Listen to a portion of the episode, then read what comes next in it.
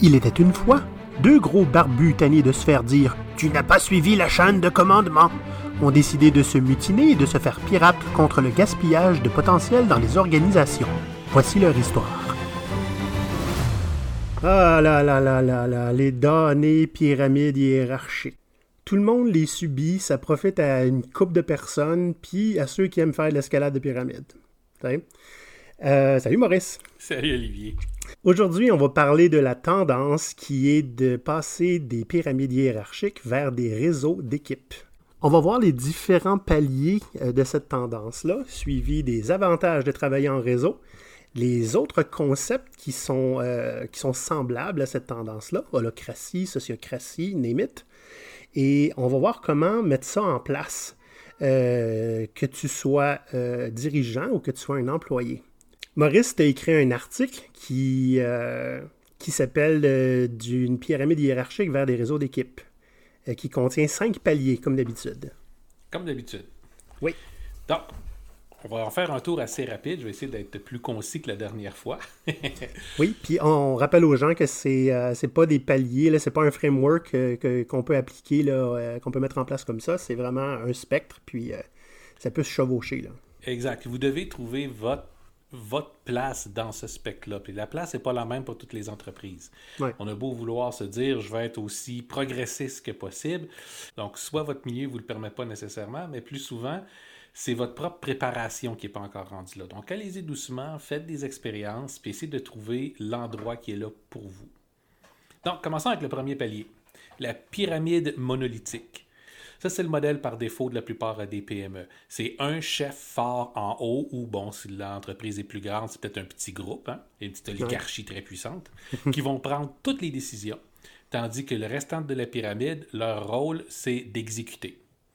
Euh, l'information dans ces modèles-là part d'en bas, donc ce qui est en contact avec le monde extérieur, remonte vers la direction, puis les décisions redescendent, ce qui souvent va créer un, disconnect entre euh, la réalité sur le terrain et puis la décision qui est prise. Dans la pyramide monolithique, la délégation, c'est un outil qu'on voit quand même assez fréquemment. Mais plutôt que de déléguer les, trois éléments d'une délégation euh, totale, c'est-à-dire la responsabilité de faire le travail, l'imputabilité des résultats et l'autorité pour pouvoir prendre les décisions soi-même pour réussir à livrer le bon travail puis être vraiment imputable. Euh, habituellement, ce qui est délégué, c'est la responsabilité et l'imputabilité seulement, mais l'autorité ne l'est pas. C'est-à-dire, tu peux peut-être prendre une décision maintenant, mais moi, en tant que ton supérieur, je peux arriver à tout moment puis outrepasser ta décision, l'annuler ou juste l'ignorer. Oui. Et toi puis moi, on appelle ça déléguer le blanc. Exact. Ouais. OK? c'est toi qui le fais, puis ça va être de ta faute. Euh, on voit souvent dans des, dans, dans, des cas comme ça le le, rôle du gestionnaire de, de projet qui c'est pas lui qui fait le travail, c'est pas lui qui prend les décisions, mais c'est lui qui est imputable pour que ça marche. Oui. Pas facile. c'est pas facile. Le deuxième palier, c'est la décentralisation fonctionnelle ou, comme j'aime bien l'appeler, le règne total de la bureaucratie administrative. Ou l'enflure bureaucratique. Ah oui, c'est. On voit le palier 2 arriver quand le palier. Quand, quand, une entreprise qui est au palier 1 atteint une certaine taille, avec assez euh, d'employés. Donc là, on commence à diviser l'entreprise en plusieurs blocs qui vont pouvoir, jusqu'à un certain point, euh, se gérer. Mais naturellement, les méthodes de fonctionnement sont quand même centralisées, sont quand même. Euh, standardisé à la grandeur de l'entreprise. Les décisions sont, principales sont quand même prises en haut, mais le day-to-day va être capable d'être géré par ces grands départements-là. Donc, les entreprises qui sont divisées en départements ou en unités d'affaires sont souvent rendues au palier 2. En bas de la pyramide, les exécutants n'ont toujours pas le mot à dire. Leur job, c'est d'exécuter. Mais maintenant, plutôt que de faire directement affaire avec les gens qui prennent le maximum des décisions en haut complètement, ils vont avoir euh, un, deux, trois ou cinquante étages de bureaucratie entre. Donc, avec des niveaux d'autorité un peu différents. Ouais. Si je me trompe, j'ai comme l'impression que le palier 2 est beaucoup plus lourd bureaucratiquement que le palier 1, que c'est plus difficile à vivre. Ben oui. Ben, Et pourtant, ça a l'air plus avancé si tu regardes en termes de palier, C'est que c'est un modèle qui est plus complexe.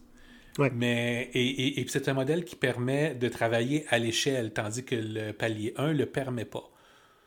le palier 1, avoir un chef unique qui prend toutes les décisions quand tu as 2000 employés, puis tu as, une entreprise qui est répartie sur euh, deux ou trois pays, c'est complètement ridicule. Il n'y a aucune décision qui va, qui va jamais se prendre. Donc, on se divise. C'est un modèle qui va être euh, régulièrement euh, présenté comme étant décentralisé, puis oh, que c'est avancé. Mais c'est pas vraiment décentralisé. Ça a mm. juste l'air de. Donc, au palier 2, comme je disais, c'est le règne de la bureaucratie hiérarchique. Donc, la bureaucratie a beaucoup de pouvoir parce que c'est sa raison d'être que de s'assurer que les règles sont standards à la grandeur de l'entreprise puis des unités d'affaires et qu'elles sont suivies. Ouais, on peut pas laisser les humains prendre des décisions dans ce cas-là. Ah non, absolument pas. C'est tout est tout est créé en, en, processus qui doivent être suivis. Donc essentiellement, ceux qui sont en charge de cette machine-là, ce sont les règles de processus bureaucratiques et non pas les humains. Dans ces modèles-là, -là, c'est pas rare qu'à un moment donné, on, on a une exception hein, qui est dans un système. On essaie de trouver qui peut prendre la décision, puis on n'a jamais la réponse. Parce que c'est le système qui est supposé la prendre. Mais le système n'est pas capable de gérer notre exception. Fait qu'on se bat comme des, des diables dans l'eau pour essayer de trouver qui peut prendre la décision pour gérer l'exception. Absolument. Dans des entreprises qui sont plus saines, qui sont à ce palier-là, parce qu'il y en a, Là, il va y avoir un directeur quelque part qui va, qui va prendre sur lui de prendre ses décisions. Euh, dans, les, dans des entreprises où la mode de fonctionnement est plus hostile, basé sur le blanc beaucoup, à ce moment-là, même les directeurs vont essayer d'éviter de prendre des décisions au maximum puis se référer à la bureaucratie. Puis c'est là qu'on a des problèmes. Oui. OK. Donc, le troisième palier maintenant, là, on tombe avec vraiment des entreprises plus progressistes. Donc, c'est l'entreprise décentralisée ou la pyramide inversée. Mm-hmm. OK? Donc, euh, ça nous introduit ce, palier-là à l'idée que la plupart des décisions opérationnelles devraient être prises sur le terrain le plus près du problème possible. OK? Pour que la décision soit le plus appropriée à la situation, puis que l'impact soit rapide. Ça implique aussi que les gens qui sont plus hauts dans la hiérarchie ne sont pas nécessairement les meilleures personnes pour prendre les décisions. Hein. Si, on, si dans le palier 1, l'autorité décisionnelle est basée sur celui dans la pièce qui gagne le plus cher. Dans le palier 3, c'est souvent l'inverse. C'est celui qui est le plus proche du problème. Puis, ben, comme on sait, les gens qui sont dans le bas de, de la pyramide sont habituellement payés moins cher que les autres. Oui. Euh, C'était pas le, président, l'ancien président de Starbucks là, qui disait ceux qui nettoient le plancher devraient choisir le balai. Ouais. exact. C'est un bel exemple. Donc, l'idée n'est pas non plus de tomber dans le chaos total. OK? L'idée, c'est que les gens devraient être en mesure de prendre une décision euh, jusque dans une certaine limite pour régler un problème qu'ils ont. Donc, on appelle ça, on appelle leur limite un domaine. Donc, c'est quoi ton domaine d'expertise, ton domaine d'activité? Si la décision à prendre est strictement euh, dans ton domaine, puis que tu respectes certaines contraintes, genre un maximum de budget, par exemple, tu devrais être en mesure de pouvoir prendre et régler ce problème-là aussi vite que possible. Il y a une certaine mesure d'autonomie qui, est qui est en place pour le bien de l'entreprise autant que, les employés. Exact. Le restant de la structure est là pour supporter ces, prises de décision euh, proches du terrain euh, Donc, euh, on voit l'émergence souvent de, servant leaders. OK? Donc, qui, sont là pour euh, aider à fournir les bonnes ressources, aider à, enlever les, les bloquants, donc à permettre à l'entreprise de, de pouvoir se gérer elle-même. Mais s'il y a une décision qui doit être prise qui dépasse le domaine de la personne en tant que telle qui est confrontée, mais elle va mm. être prise par le domaine suivant. Donc, cette personne-là est automatiquement englobée dans un domaine plus grand. Donc, cette approche-là a été codifiée par, euh, certains cadres organisationnels euh, pour, justement faciliter la transformation vers, euh, vers une approche de la sorte. Donc, ça a commencé avec la sociocratie. Maintenant, ils sont rendus à leur version 3.0. Et on a l'holacratie qui est un peu plus connue, qui elle-même est tirée de la sociocratie, qui donne des cadres définis opérationnels. Donc, qu'est-ce qu'il faut mettre en place pour réussir à atteindre de ce niveau-là? On va en, reparler tantôt. Oui. Donc, palier 4, on va un petit peu plus loin maintenant. On tombe dans un écosystème distribué c'est-à-dire une série d'initiatives autonomes, habituellement d'assez petite taille. Donc, les gros départements puis les grosses unités d'affaires, c'est plus vers euh, qu'on avait au palier 2, c'est plus vers ça qu'on va. C'est vraiment quelque chose de beaucoup plus petit, plus comme un projet, disons, par exemple, ou mhm. même quand c'est pas euh, un projet. Un projet, habituellement, il y a un terme à ça, mais ça peut être juste une, une initiative qui va se continuer perpétuellement, mais qui doit quand même être maintenue. Donc, on parle petit comme scope, OK? Euh, toutes ces petites initiatives-là vont quand même être liées par une vision commune qui va être dictée par la haute direction. Donc, on veut que l'entreprise s'en aille dans cette direction-là. Mais pour aller dans cette direction-là puis atteindre ces objectifs-là, chacun des groupes est en mesure de proposer puis d'amener ses propres initiatives. Ces initiatives-là sont autonomes. Ils, ont, ils sont créés avec un objectif clair. Il y a souvent un investissement de ressources fait dedans. Ça va être délimité par euh, un jeu de, de contraintes. On parle souvent des missions dans nos, dans nos podcasts ou dans nos articles. C'est comme ça que ces entreprises-là fonctionnent. Donc, on a des gens qui sont principalement autonomes à l'intérieur de certaines contraintes pour mener à jour une mission. Oui. Tandis que les dirigeants, eux, se concernent sur amener l'entreprise dans la, direction qu'ils désirent, puis gérer les ressources qui sont communes. C'est-à-dire, chacune de ces initiatives-là va avoir besoin de certaines choses, ben, c'est aux dirigeants de leur donner. OK. Donc, un rôle de, vraiment de, porte-étendard, de, clarificateur de mission, puis de support. Exact. Donc, dernier palier maintenant, qui s'en vient vraiment intéressant, lui c'est la plateforme pour micro-entreprises. Euh, souvent, quand on aborde les paliers 5, on tombe pratiquement dans le, dans, le fantastique. C'est un élément qu'on voudrait atteindre, c'est toujours là en théorie, mais on n'a pas beaucoup d'exemples pratiques et concrets qui fonctionnent dans, dans ce modèle-là. Puis cette fois-ci, c'est le fun parce qu'on en a. Oui. Donc, euh, le palier 5, est similaire au palier 4 avec le petit écosystème d'initiative. Mais cette fois-là, l'entreprise au complet se voit comme un incubateur à micro-entreprise. Donc, le comité de direction devient plus comme des investisseurs maintenant. C'est encore eux qui vont dicter de façon générale où est-ce qu'ils veulent que l'entreprise aille. Mais à l'intérieur de ça, les employés sont invités à, faire des pitches pour des entreprises, pour des services qu'ils peuvent offrir, soit à l'interne ou soit à l'externe. Que ce soit pour aller explorer un nouveau marché, que ce soit pour euh, euh, offrir un certain support à deux ou trois ou quatre ou douze des micro-entreprises euh, qui sont déjà en, place. Ils amènent leurs idées, ils vont chercher du financement puis des ressources de la direction si leur idée est intéressante. Puis il s'agit de fonder leur micro-entreprise et de la rendre rentable. Contrairement à, beaucoup de, groupes d'investissement qui sont intéressés à des profits à court terme, euh, une entreprise de palier 5 va viser que chacune de ces micro-entreprises-là soit soutenable dans le temps puis puisse apporter une, une plus-value à l'entreprise générale puis au réseau en général dans le temps. Ouais. Dans le fond, le, palier 5, c'est une entreprise où la direction, c'est des dragons, là, finalement, puis euh, ils ont skin in the game, fait qu'ils ont intérêt à ce que ça dure. Exact.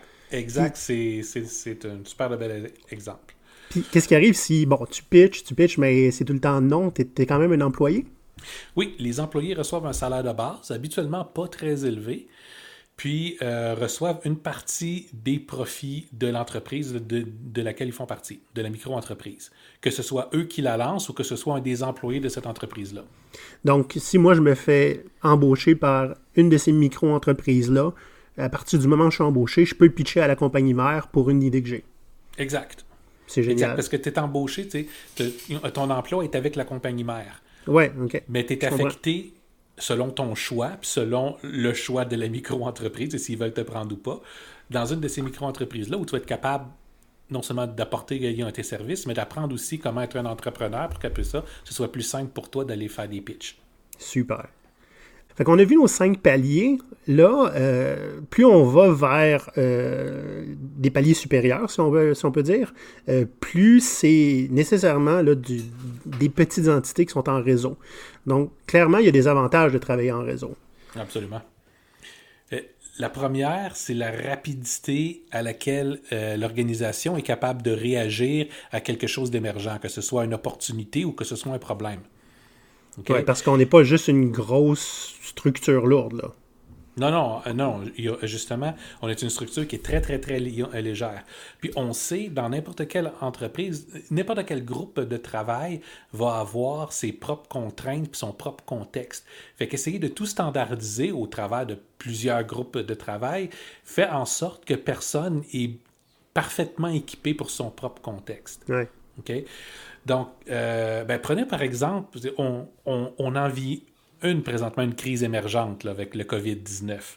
Toutes les entreprises ont eu besoin de se revirer de barre vite puis de commencer à travailler en télétravail. En fait, toutes, beaucoup d'entreprises.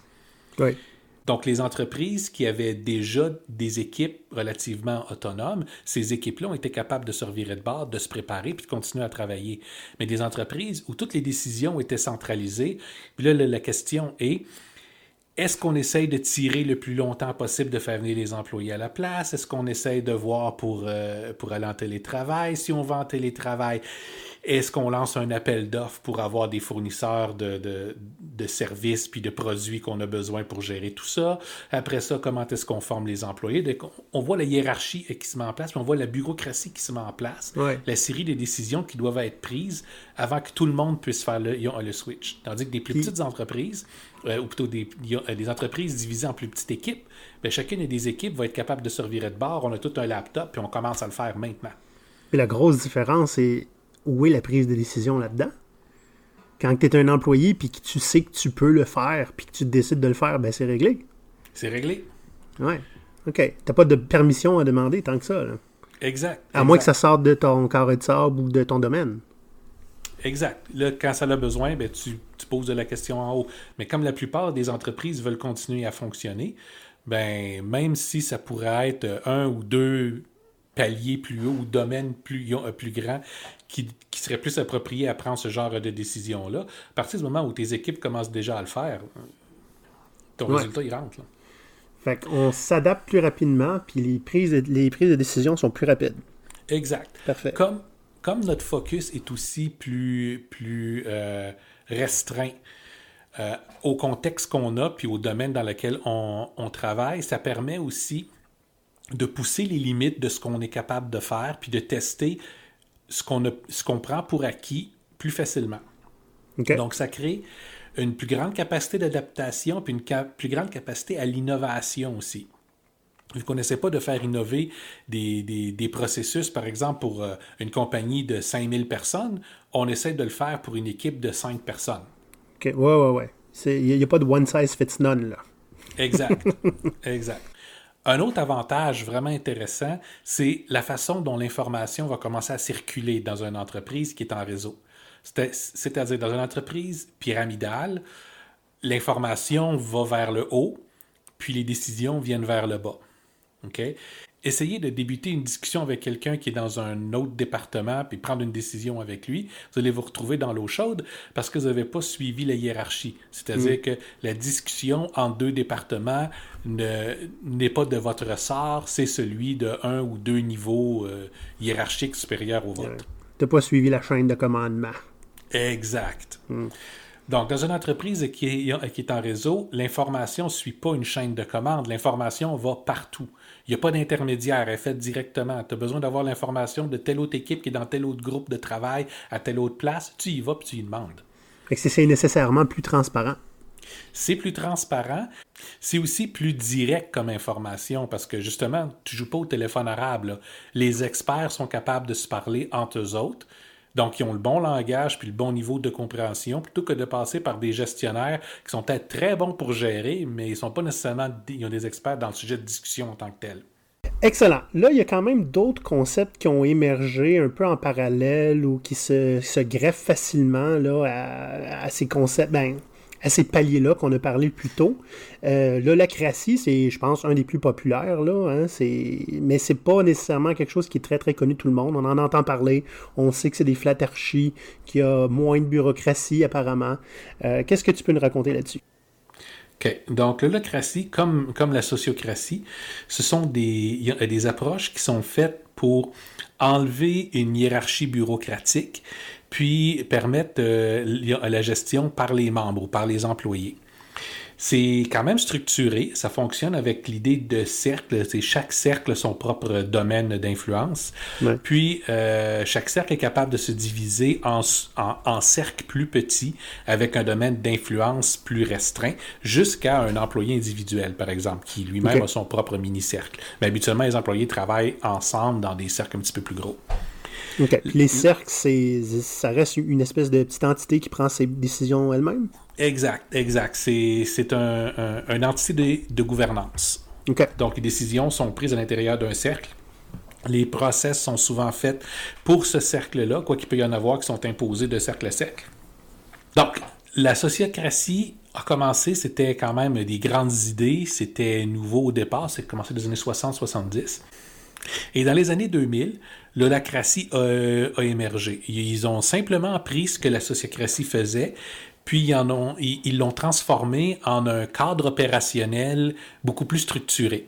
Donc, il y avait des règles, il y avait des choses qui devaient être mises en place.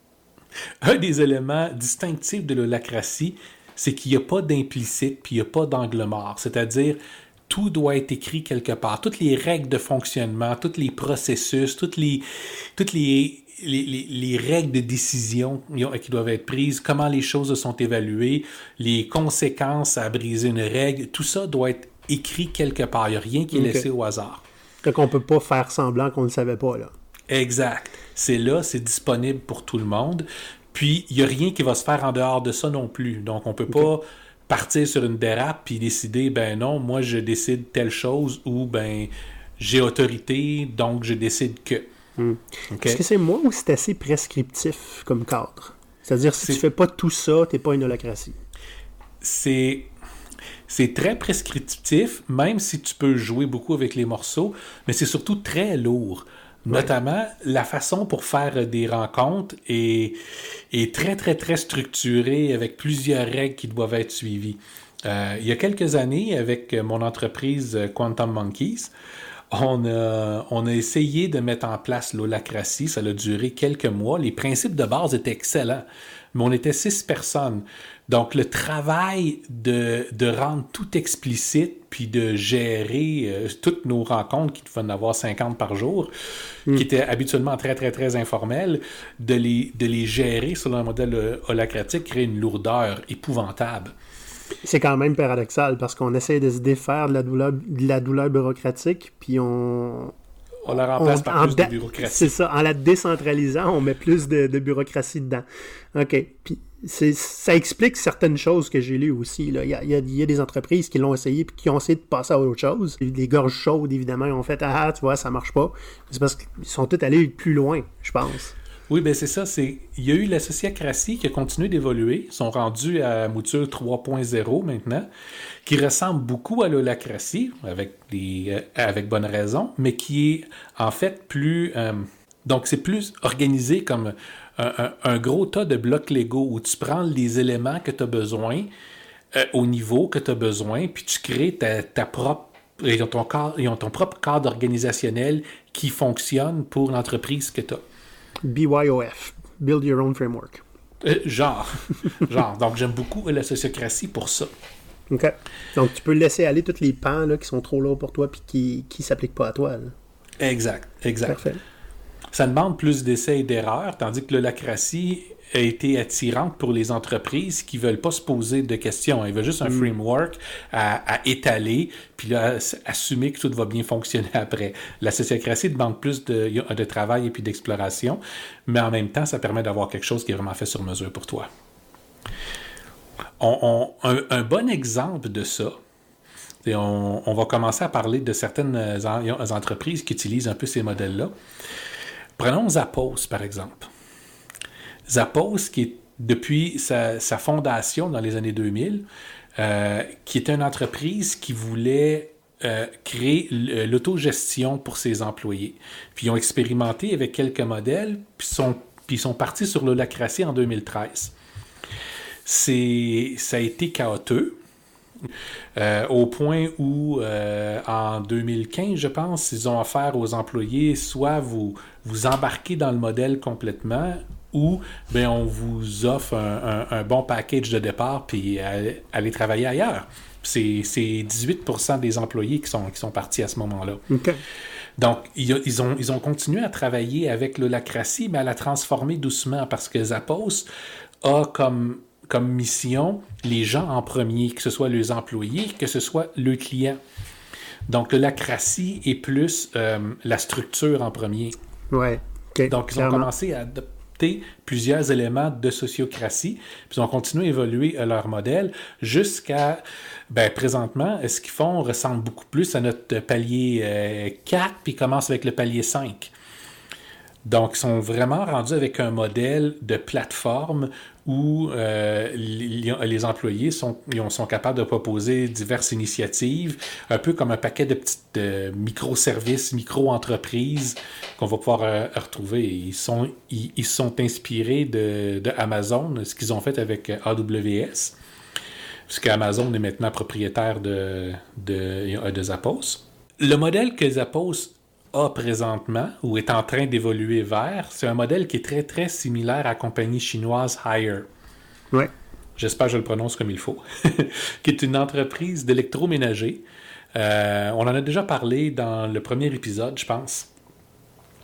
Euh, donc, c'est une entreprise qui est partie à faire des mauvais électroménagers euh, pour être la, la, la, marque bon marché de d'autres fabricants à jusqu'à maintenant, ils sont rendus à faire des électroménagers sous leur propre nom, très haute qualité, mais l'entreprise en tant que telle n'est plus une entreprise d'électroménager seulement, c'est vraiment une plateforme de micro-entreprise.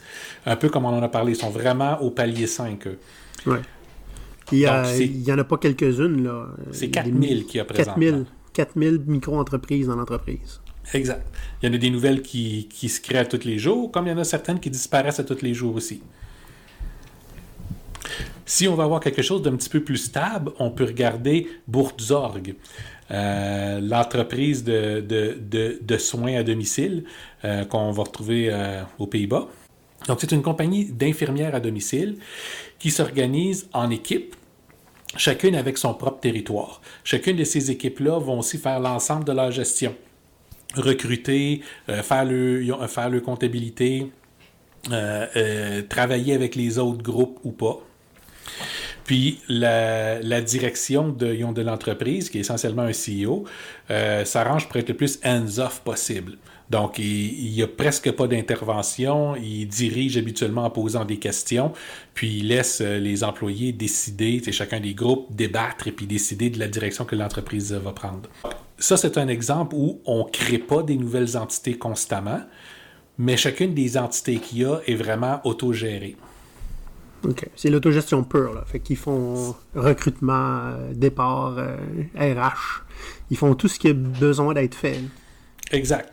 Il y a quelques ressources qui sont, qui sont partagées, notamment des coachs, parce que on s'entend quand on tombe dans ces modèles-là, la plupart des gens sont simplement habitués à obéir aux ordres qui viennent d'en haut. Ouais. Donc, quand on commence à travailler avec l'autogestion, beaucoup d'entreprises vont faire des expériences puis rapidement dire ah ben ça marche pas simplement parce que les employés sont pas prêts à ça. Je veux dire on l'a vu avec Zappos deux ans après la mise en place de l'holacratie c'est 20% des employés qui ont, qui ont profité d'une chance pour partir pour le faire. Donc il y a une période d'adaptation qui est assez intense là. assez intense et c'est pas fait pour tout le monde il y a des gens qui vont juste refuser d'être en charge de quoi que ce soit, incluant deux autres mêmes. Oui, oui. Ah oui. OK. Hey, super. J'aimerais ça qu'on parle de comment on peut mettre ça en place si on est un agent de changement dans une entreprise ou qu'on voudrait l'être. Euh, Bien sûr, si on le fait d'une approche top-down, c'est un peu plus facile à mettre en place parce qu'on est généralement un preneur de décision quand on veut faire ça. Euh, puis on a écrit un article là, euh, en accompagnement à cet épisode de podcast, là, trois, les trois premières étapes là, pour euh, commencer à déhiérarchiser votre entreprise. ce qu'on vous propose, c'est essentiellement de faire une petite expérience. Partez avec un plus petit groupe. Déterminer c'est quoi les règles qui vont gérer ces groupes-là et euh, assurez-vous qu'ils ont une mission. Je vous invite à aller lire l'article, puis n'hésitez pas à venir nous voir si vous avez des questions. Maintenant, Maurice, comment on peut apporter ça dans une entreprise si on n'est pas en position de pouvoir? De toutes nos tendances, c'est probablement la plus difficile à apporter ça quand on n'est pas en mesure de prendre aucune décision. Parce que c'est un changement fondamental à la structure opérationnelle de l'entreprise. Donc, la meilleure des choses à faire, c'est un peu comme tu le dis dans ton article, essayer de convaincre quelqu'un de vous laisser faire une expérience.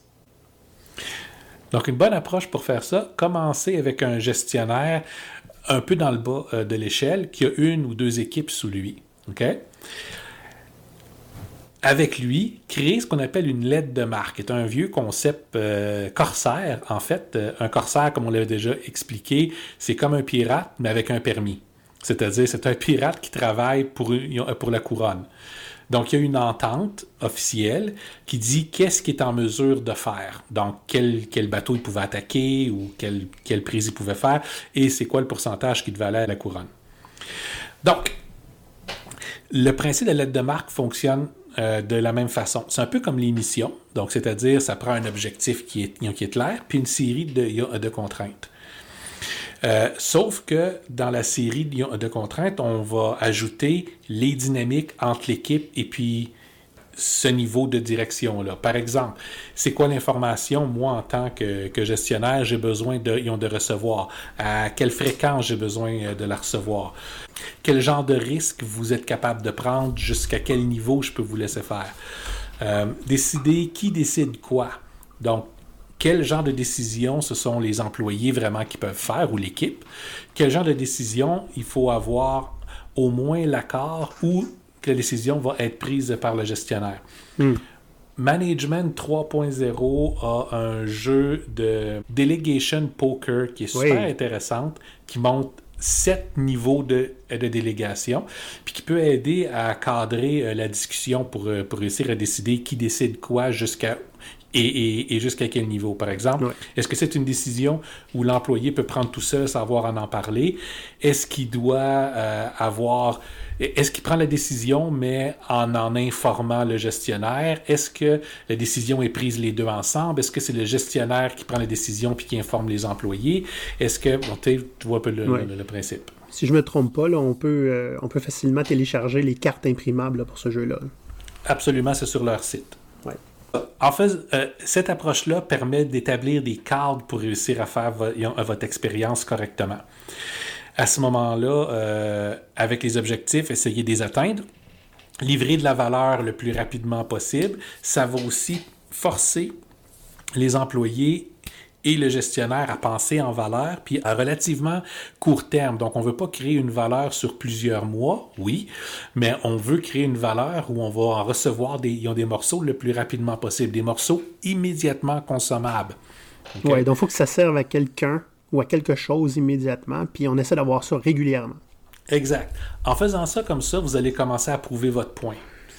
Hmm. C'est la première étape. Euh, en gagnant la confiance, ben là, vous allez être en mesure d'avoir ce même genre de discussion-là à plus grande échelle, puis commencer à faire la transformation. Mais l'idéal, c'est commencer à travailler les gens qui prennent des décisions dans votre entreprise, parce que pour s'en aller vers un réseau d'équipes, ou voire de, de micro-entreprises, euh, ça nécessite vraiment l'implication complète de la direction. OK. Donc, c'est pas gagné d'avance. C'est pas gagné d'avance, pas pour celui-là, non. Non, mais ça ne nous empêche pas d'en parler, c'est pour ça qu'on fait cet épisode-là. Oui, on en parle non seulement pour le podcast, mais on a des articles là-dessus. On va continuer à en publier d'autres parce que c'est une approche qui est essentiellement cruciale pour avoir une entreprise qui va être en mesure de prospérer, non seulement dans le monde dans lequel on vit présentement, mais la direction de la façon dont les affaires vont. donc, on, parle, les choses sont de plus en plus éphémères, euh, le changement est de plus en plus rapide, ça prend une organisation qui est aussi décentralisée que possible pour être capable de tirer parti de ça. Ben, merci beaucoup, Maurice. Merci, Olivier. Euh, donc, euh, comme on vous l'a dit plus tôt, on a deux articles qui sont associés à cet épisode de podcast. Donc, le premier, c'est les trois étapes faciles pour euh, entamer l'aplatissement de votre hiérarchie et d'une pyramide hiérarchique vers un réseau d'équipes. Vous pouvez trouver ça sur blog.gopirate.com. On vous invite à venir nous rejoindre sur notre page LinkedIn et on est aussi sur Facebook. Sur ce, à la prochaine.